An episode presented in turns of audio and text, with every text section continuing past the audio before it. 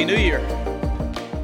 It's hard to believe that we are already in the first Sunday of 2024. Um, I was thinking about that this, this week, and I'm going to have a 14 year old, a 12 year old, a 9 year old, and a 7 year old this year. And um, man, I'm telling you, time flies by, doesn't it? Um, it just reminds me that each and every moment that we have, we have to relish it, not take it for granted, but also use it intentionally for the glory of God. And I'm delighted uh, that I get to spend this year with you guys. And I know that for 2023, for many of you, um, it was a great year. Uh, you look back at 2023 and you hope that you can replicate that year this year. Um, but for some of you, it was a very, very uh, just long year. There were different ups and different downs, maybe losses and different things that you experienced to, uh, through 2023. Um, but here's what I believe I believe that this year is going to be a good year, okay? Why don't you look at somebody and say, it's going to be a good year? It is. It's going to be a good year. And we're going to start this year off right, okay? Jesse told you about this a moment ago. We are going to enter into 21 days of fasting and prayer. All right, now 21 days of fasting and prayer. Now, I know that that might seem like a daunting task. All right, some of you have never uh, fasted and prayed a day of your life. Uh, so you think 21 days, that is a long time. Hey, listen, Jesus did it for 40. We could have asked you to do that, right? But we didn't. We're asking you for 21. Um, but here's the deal if you've never food, done like a full food fast, don't try it now. You don't want to go 21 days without eating if you've never like pruned yourself for that. Uh, but maybe what you want to do is just skip a meal. All right, if you're like me and you don't eat breakfast anyway, don't skip breakfast. All right, that's not how you fast and pray. Um, but you might think, hey, lunch is a heavy meal dinner's a heavy meal. I'm not going to eat for a week. I'm not going to eat dinner. But here's the thing as Jesse talked about, prayer and fasting are interconnected in Scripture. So it's not just about giving a meal up, it's about spending the time that you would have had to eat that meal with Jesus. Like, spend that time with Him and commune with Him and connect with Him and allow Him to draw closer and closer to you and you to him as well.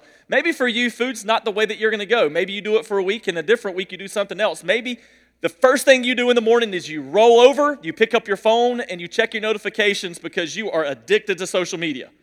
And maybe for 21 days, or at least seven of the 21 days, you need to give up social media. No TikTok, no, no Instagram, no Facebook, and you're already saying, I'm going to kill you, Trey. Like you're, you're starting to step into my territory. Um, maybe that's something for you that you could say, you know what, I give, by the way, this is a great practice. You could, you could look at your phone and see how much time you spent last week and then just spend all of that time this next week with Jesus. Might be worth trying uh, because it's a lot of time as you start to monitor how much social media you use. Maybe today you're here and you're addicted to coffee. Hmm. And it takes you 30 minutes to do a pour over, and you do seven, eight of them a day. Maybe use that time. You say, I'm not gonna, I'm gonna go without coffee. And you're thinking, my family would kill me because I'd be so grumpy um, and I'd probably get fired at work because I'd be so grumpy. But at the end of the day, that, that's what fasting and prayer is it's drawing everything you need from Jesus. And it's connecting with Him, and it's becoming more intimate with Him, and it's showing Him, yourself, and the world um, that He is indeed all satisfying and all that you need. So, as Jesse talked about a moment ago, this is going to be something we're not asking or telling you to do. We're encouraging you to participate in this with us. Now, for 21 days, I'm going to be asking God specifically for two things. If you want to join me in this, I, I, encourage you to do that. If not, that's fine. You do whatever. But for 21 days, this is what I'm going to be asking God to do. I'm asking God to help our church grow in devotion to Him. That's first. I want Him to help us, that's you, that's me, that's all of us, grow in our love for Jesus. And then I'm also asking Him to help us grow in number. So I'm asking Him to help us abide and I'm asking Him to help us bear much fruit. John chapter 15. So that's what I'm going to be doing.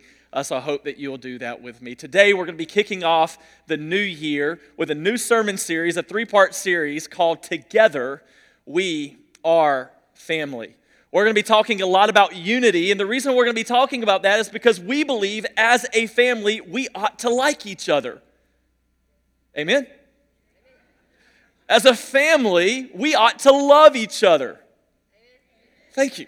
Yes, we should. Uh, why don't you look at somebody this morning and say, I love you? Hey, and before we do that, if, you, if that's uncomfortable because you're a single guy next to a single girl or whatever, in Jesus' name, I love you. All right, you can go ahead and add that to it. That should make all of us happy this morning. So, some of you dudes, you're like, man, Trey set me up. This is my moment. Um, it's not your moment, bud. Not your moment. Um, but but yeah, we're, we're, gonna we're gonna grow together as a family. We're gonna love each other as a family, and we're gonna be talking about unity really over the course of the next three weeks. Um, I believe that in order for us to experience the blessings of God, and in order for us to experience the things that God has for us, it requires us to be a unified body. I would say it this way unity is not easy for the church. It's not easy for the church. And you know this if you've been in the church for any amount of time. Unity is not easy for the church, but it's a necessity for the blessings of God. If you and I want to see God do more in us and through us, if you and I want to be a part of something bigger than ourselves, if you and I want to be a part of a movement of God like we see in the book of Acts, it requires that you and I be unified as one body who accomplishes the mission of God together. Now, listen, don't be naive this morning.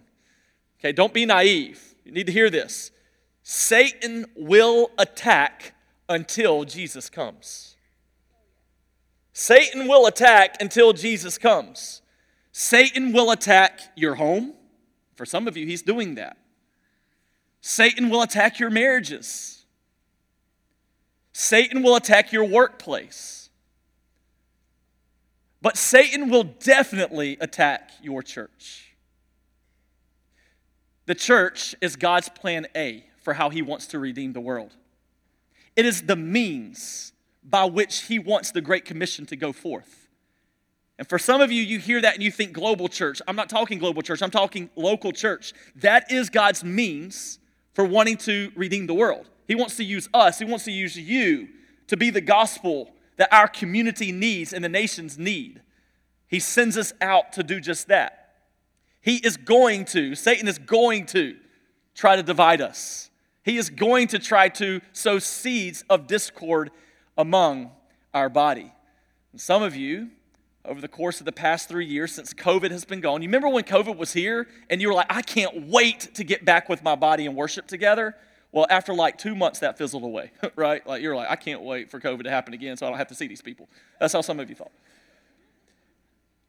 But that's what Satan does. He wants to destroy us. He wants to kill us. He wants to steal our joy from us. He doesn't want us to be able to move the gospel and advance the gospel forward. He wants to paralyze us, per se. So you can expect that Satan will work until Jesus comes. But here's what you need to know about Satan what he likes to do is he likes to sow seeds. That means he likes to cast seed. And then he likes to step back and he likes to spray some Miracle-Gro on those seeds. You know what I mean? You felt some of this. He likes to sow a seed of discord or division in the church, and then he comes back through like he works for TruGreen and starts spraying some fertilizer over that seed. Because he doesn't want that, that seed just to take root. No, he wants that seed to grow, and he wants that seed to take over. And if he can get it to take over, then it will destroy the church and paralyze its mission. And then all of a sudden, the church is there. It just exists for no real eternal reason at all. And for many of you, that's exactly what you've allowed Satan to do, even in your own individual lives. You've allowed that voice that's in your group, that voice that you love, that voice that you know, to start being used by the enemy to sow a seed of discord or division in your life about another brother, another sister, a staff member, whatever the case may be. And, and because you didn't silence it or hush it up, what happens is he comes back through the next time and he sprays some fertilizer over it, and it just keeps growing and growing and uh, growing. And, and, and before you know it, you've become bitter. You feel divided. You don't feel like you're a part of the family. You feel like you're on the outside looking in rather than inside looking out. And we've got to be so cautious of not allowing the enemy to have any room to move in the life of our church. I would say it this way we bring great delight to the domain of hell when we allow discord to exist between us and our brothers and sisters in Christ. I want you to think about the gravity of what I just said. When you and I do not exist in unity, we bring great delight to the domain of hell. Satan loves to see you crumble.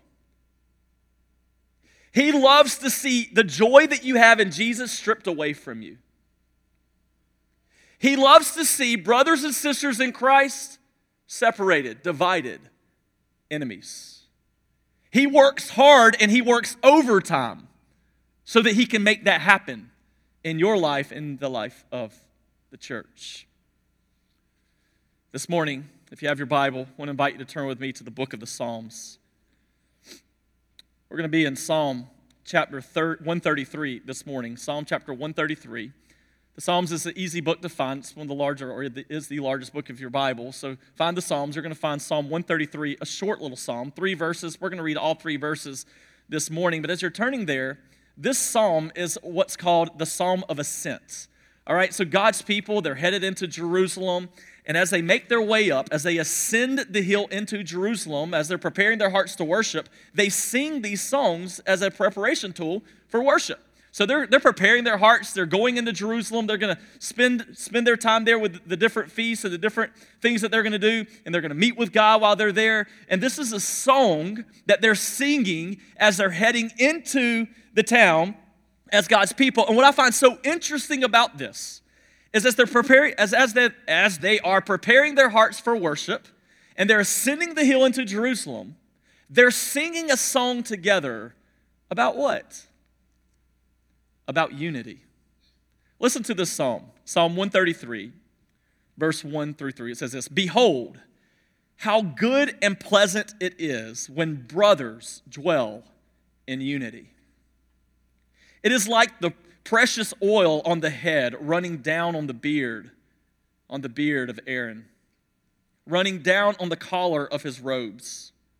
It is like the dew of Hermon, which falls on the mountains of Zion. For there the Lord has commanded the blessing, life forevermore. There's really three things I hope that you'll notice in this psalm together this morning. First, I want you to see the call to unity. I want you to see the call to unity. Look here at verse 1. It says, Behold, how good and how pleasant it is when brothers, sisters, when we, as the body of Christ, dwell in unity. Now, if you were reading this in Hebrew and you understood Hebrew, when you saw that word behold, you would stop because the author here is trying to get your attention. David's the author, and what David is saying is he's saying, Look, behold, how good and how pleasant it is when the body of Christ, God's church, dwells together in unity. That there's something significant about you and I functioning in a way that's unified under the banner of Christ Jesus. There's something beautiful, David is saying, about the body of Christ, the Christian brethren, brothers, sisters who proclaim the name of Jesus when we unite around a common mission. Now, what we can't do here is we can't mistake uniformity for unity. David is calling us as brothers and sisters to be united, not to be uniformed.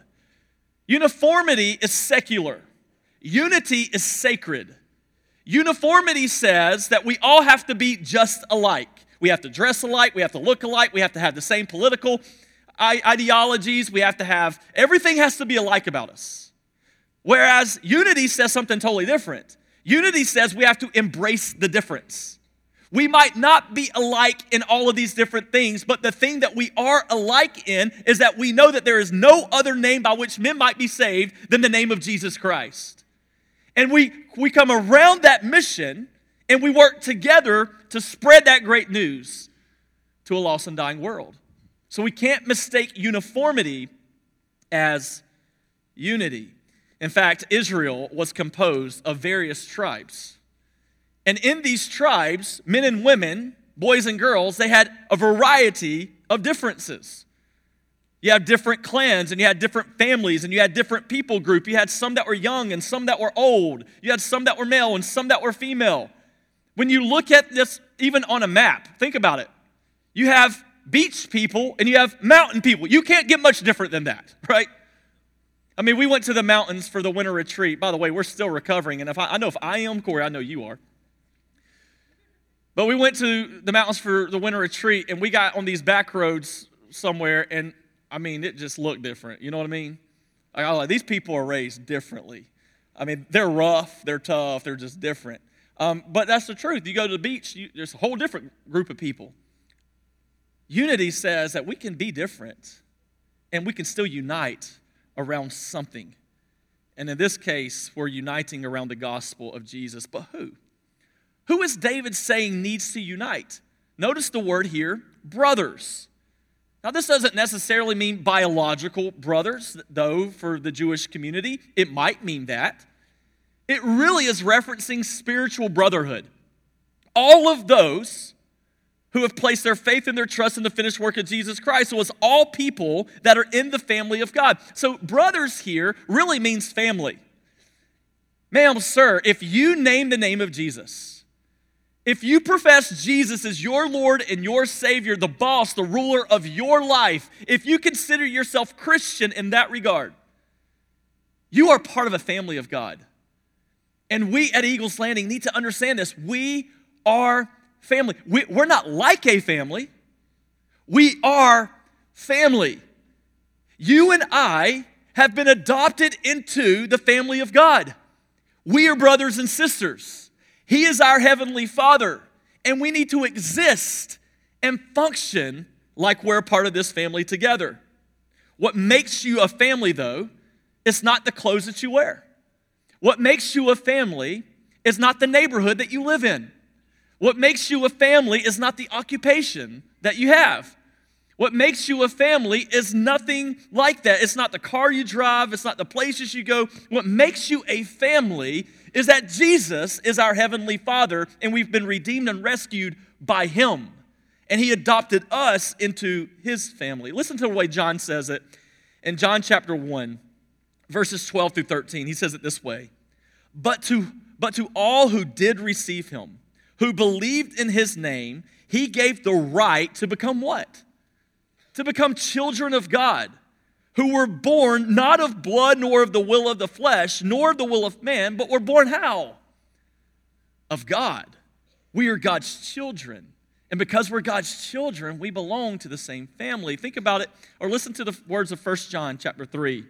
We talk about this a lot here. It says, See what kind of love the Father has given to us that we should be called children of God. And so we are. My question to you this morning is really simple.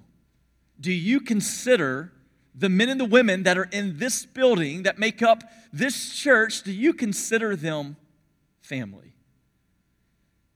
When, when you think about church, do you think about church as being a building that sits off of Highway 42? that has brick and mortar and sheetrock and electricity and all that stuff that you go to, a place you go. Or when you think about church, you think about the, the men and women who are your brothers and sisters that are united together under the gospel and the mission of Jesus Christ. How do you approach church? Do you approach it like it's the Ruritan Club? You come and you pay some fees when the buckets are passed, and you expect some return based on your quote investment. Some of us, we do that.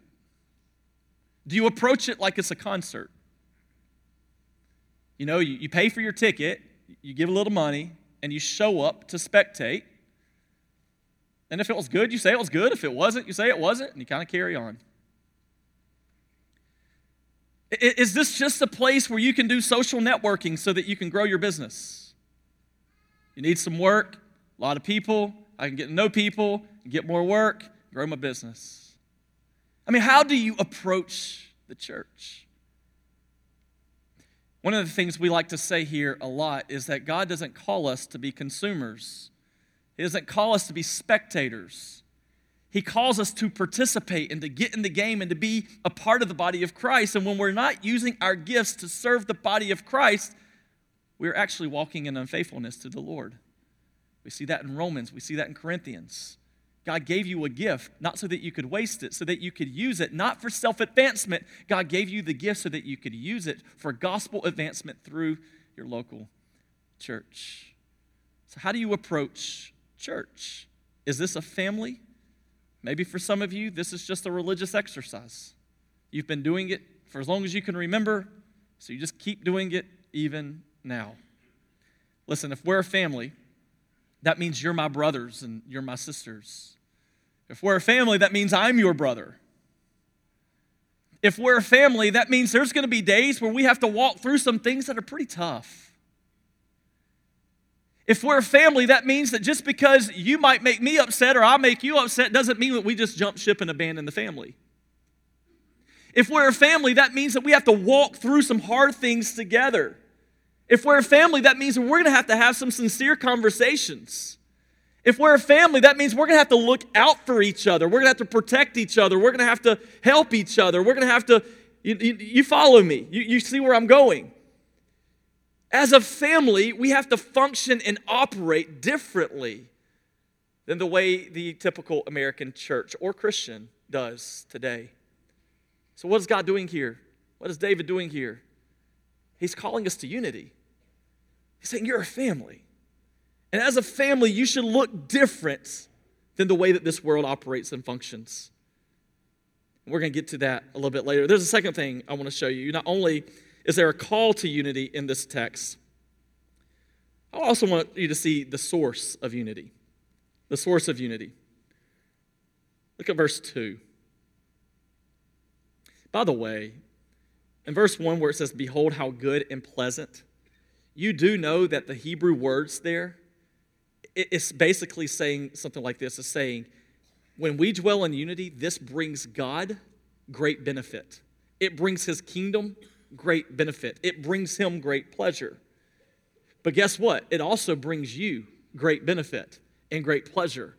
I love how scripture breaks down like that, how good and pleasant it is, not only to us, but it's good and pleasant to God when we dwell in unity. But there's a second thing the source of unity. Look at verse 2. It says, It, talking about unity, is like the precious oil on the head, running down on the beard, on the beard of Aaron running down on the collar of his robes.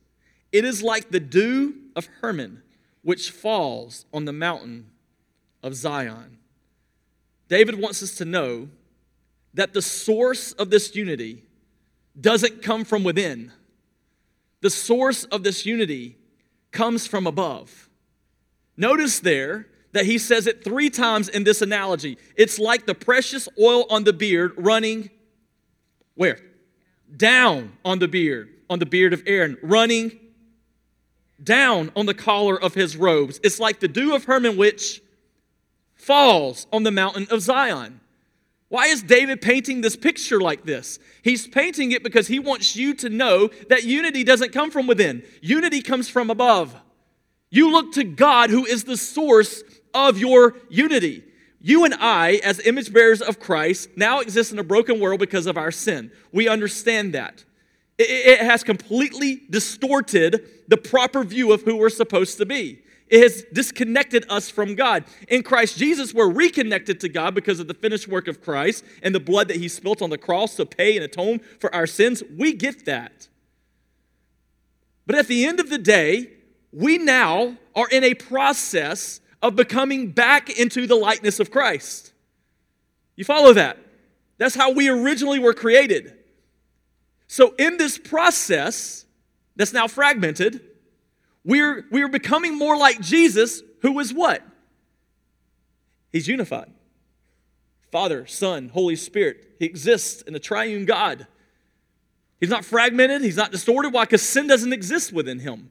He's never fallen prey to that. He's been tempted by that, but didn't give in to that. That's what separates Jesus from us. And we are now in this place where we're starting to be conformed back into his likeness.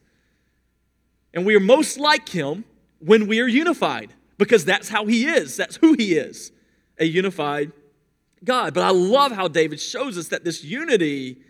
It comes from above. Downward movement is in these images. It runs down on the beard and then it drips onto the robe.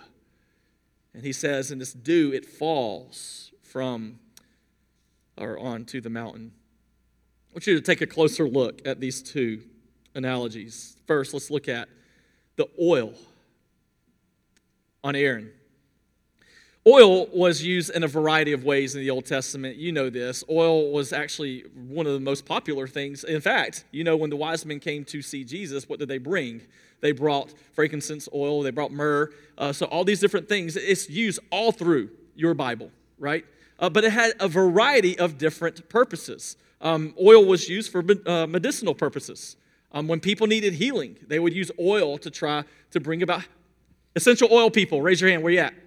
All right, I'm talking to you. Like, you should be feeding me back right now. Like, you got a virus, we're putting stuff on the bottom of our feet. You know what I'm talking about? Like, you, you got it. So that's exactly the way oil was used in the Old Testament. It was medicinal. They, they felt like it brought healing and that it would prevent from different uh, viruses and things like that. So they used it for that purpose. They also used it to detox their bodies for purification purposes. Um, leprosy or skin disease, when people had them, they sent them oil so that they could hopefully see that some of that would be healed, but it wasn't only used for medicinal purposes, it was used for aromatic purposes as well. This is like your diffuser at home, right? Some of you got a diffuser, you got those things that plug into the wall and they're on Wi Fi. It's so weird. What happened to Glade? Like it was so simple. But you use these things so that your house will smell better. Perfumes and incense and infusions, aromatic purposes. But oil was also used for moisturizing and refreshing your skin. But in this text, David says the precious oil. He's drawing a distinction between any oil and the precious oil, and he says that is poured on Aaron's head. The oil is precious because it's a mixture of oils and spices. You see this in the Old Testament that's used for a very particular purpose. What's the purpose? Well, the purpose was for the anointing of the high priest. Aaron is the high priest. They would use this as a very special oil to anoint him as their priest. So, what is this picture that David is painting? David is saying this is a picture of blessing. It's a picture of blessing, but there's a second picture that he uses. That's here about this mountain. It's like the dew of Hermon. Well, Hermon, I was talking to my wife about this because it's, it's fascinating once you've seen it. Um, again, I can't wait to go to Israel. We're not going this year, but can't wait to go. Um, when you go, you'll see that Hermon is this mountain. It's in the northern part of Israel, uh, but you have this desert and you have this hot sun. Like you go outside and you're just breaking out in a sweat. But then you look up and there's this high mountain that has snow on the top. And it makes no sense. But that was Hermon. It was considered the highest mountain in Israel. It's a snow capped mountain in the middle of a very dry land. And because of the moisture of the dew from the mountain, guess what happened to the land nearby? It was plush. It was it flourished, it thrived. This is where people would get crops, and this is where people would go just to to get some therapy, to get away and just kind of feel relaxed and refreshed and refueled. So, the picture that he's painting here is a picture of fruit, fruit, fruitfulness and flourishing. So, he has a picture of blessing, and he has a picture of flourishing or fruitfulness. David is saying this is what unity is like. When the church is united, it will experience blessing, but it will also experience fruitfulness. It will flourish and it will thrive, not because of anything that it's doing, other than just being unified as brothers and sisters who are on mission together, taking the gospel to the ends of the, wor- the world. But you know what's interesting about this? This isn't only true of the church, it is true of the church, but it's not only true of the church. This is true of your marriage, this is true of your workplace, it's true in your neighborhood. It's true everywhere you go, of any organization or institution or sport team. But I want to circle back to where is the blessing and the fruitfulness coming from? It says in uh, three times. It's falling down. The oil is on the head and it falls through the beard and it goes from the beard and it goes down to the garments. The dew of Hermon comes down. Listen to what David's saying. True unity, like a good gift, like all good gifts, is from above. It comes down from heaven. Trey, you said that at the beginning. You kind of said that at the end. Why do you keep saying that? What's the importance of knowing where this comes from? Well, one, it makes the point clear. Like it's the source of our unity comes from above, it comes from Christ. That's the first point. But here's the other thing that I really want you to, to dive into If this is true, then unity is something that has already been achieved for you. It means that it's something that you don't have to work to do. It's been removed from your own effort, and it's all something that comes from Him. In other words, we receive it from the Father. We can't earn it, we can't work for it, we simply receive it. Our only job in order to be a unified body is to walk out the gospel of Jesus, to live it out. As we stay faithful, we'll see that we're a unified body. Let me say it like this. I wasn't going to go here, but I'm going to, I'm going to do it anyway, okay? You're, going to want to write this down, or you're going to want to text it, Facebook, whatever, okay? Um, I kind of wish I would have started the sermon this way. The key to unity, then, is what? The key to unity is intimacy. The key to unity is intimacy with God. Listen, if we walk with God and we stay faithful and true to Him, so far as it depends on you, live peaceably with all. You're going to say yes to Him and you're going to deny yourself. You're going to take up the cross and you're going to go to your brother or your sister and you're going to work it out because you want to be unified. So the key to unity is intimacy with God. Because if unity is distorted or destructed, and if unity doesn't exist, then your intimacy is broken. And you want to do everything you can to walk in intimacy with God, so you're willing to do whatever it takes here horizontally to make sure your relationships are right, so that you and God can be right. So the key to unity would be intimacy. It's not something we earn, it comes from above. So we see the call to unity, unity, we see the source of unity, and here's how we're going to land the plane. This is where we end. We're also going to look at the purpose of unity. Why should we be unified? What's the whole point of today? Like, what are you trying to get at? I love this text of scripture. It lays it out for us.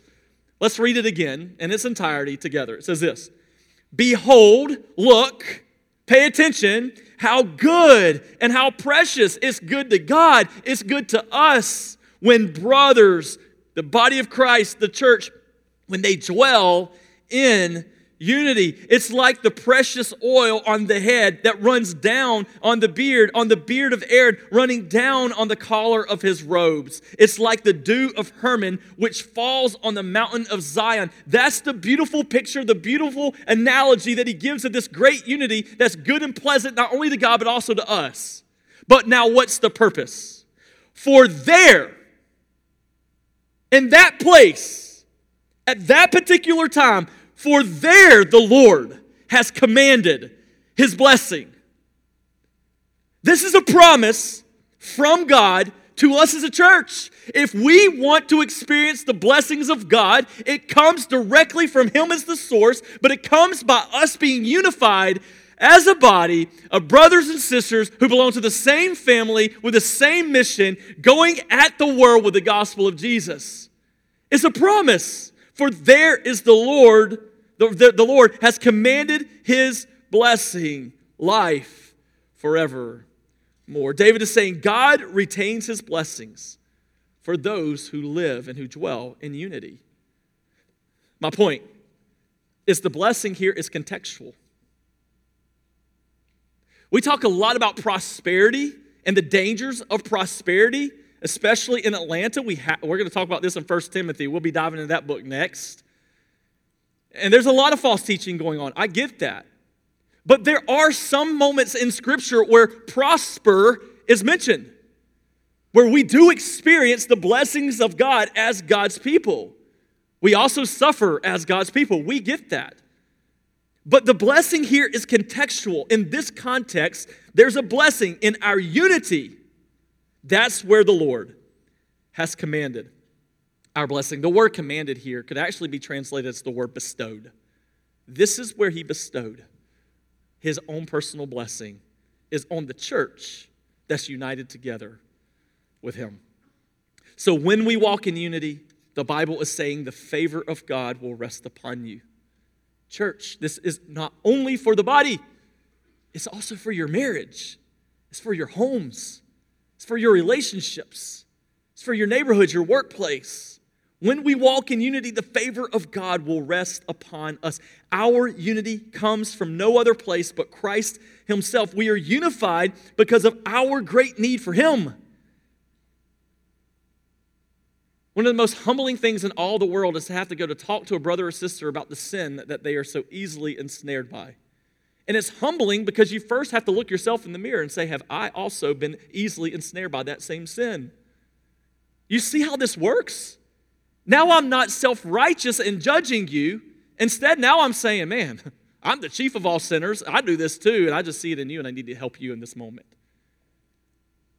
It doesn't make one inferior and the other superior. It doesn't make me self righteous and pure, and now I get to cast judgment, and you're the one that I'm casting judgment at. No, it puts us on the same playing field.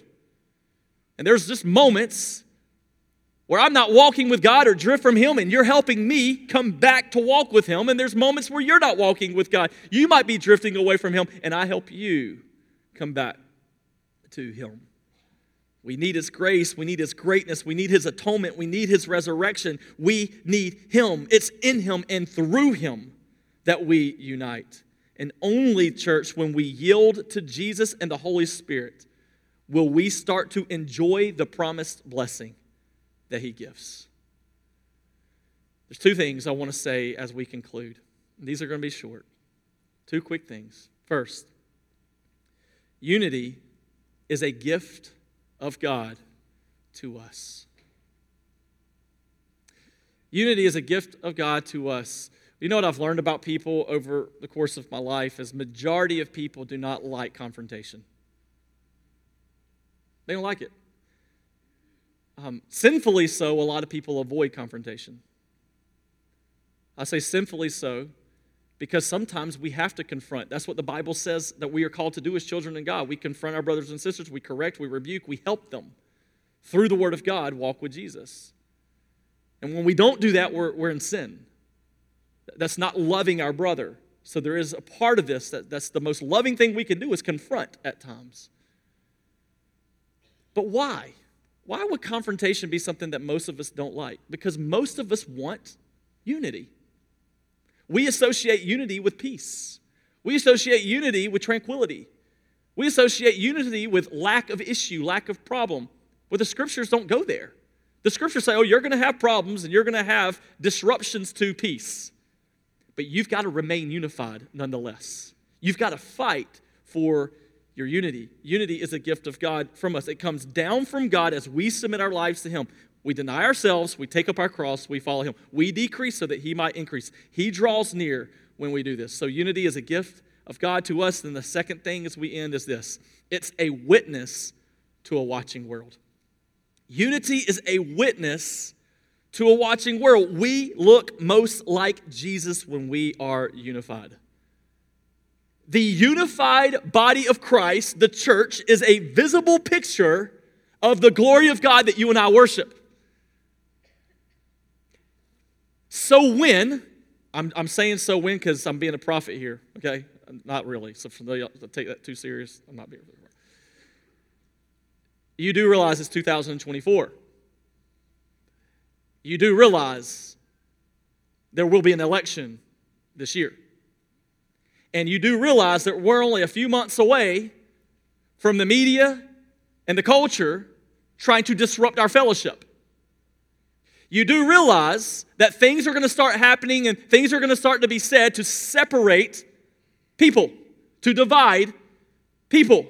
You're going to have opinions, they're going to have opinions, we're all going to have opinions. But to, you, to stay united, we have to stay focused on Jesus. We can't allow the opinions and the voices that are outside of the walls of the church to start to suck us in and lead us down a dangerous road. You applaud now, and I love you. You applaud now. And then you're going to say, Well, I'm Pastor say something about that. He said something about something else. This is what we do. And I, am kidding with you, by the way. I'm not really being sassy. But I'm just warning you. I'm warning you that there is nothing that will distract our purpose as a church more than listening to the outside noise. Drown it, destroy it. And if you don't have the capacity to do that, man, just unplug your TV and literally take a bat to it. Like, just don't listen to it. But we have to remain unified. When we are united, we paint in vivid colors a faithful picture of Jesus to this world. The world around us is going to say, What in the world is wrong with them people? Man, they like love each other. When everybody else is throwing blow, uh, they're like loving each other. When everybody else is in an uproar, they're uniting together. It's because we realize we have the same need, the same purpose, and the same God who's done everything necessary for our guilt and our sin and our shame. And not only did he bring us back into proper fellowship with him as the one who created us, but he also brings us back into proper fellowship with each other as his created beings. And we start to look at each other and we say, you know what?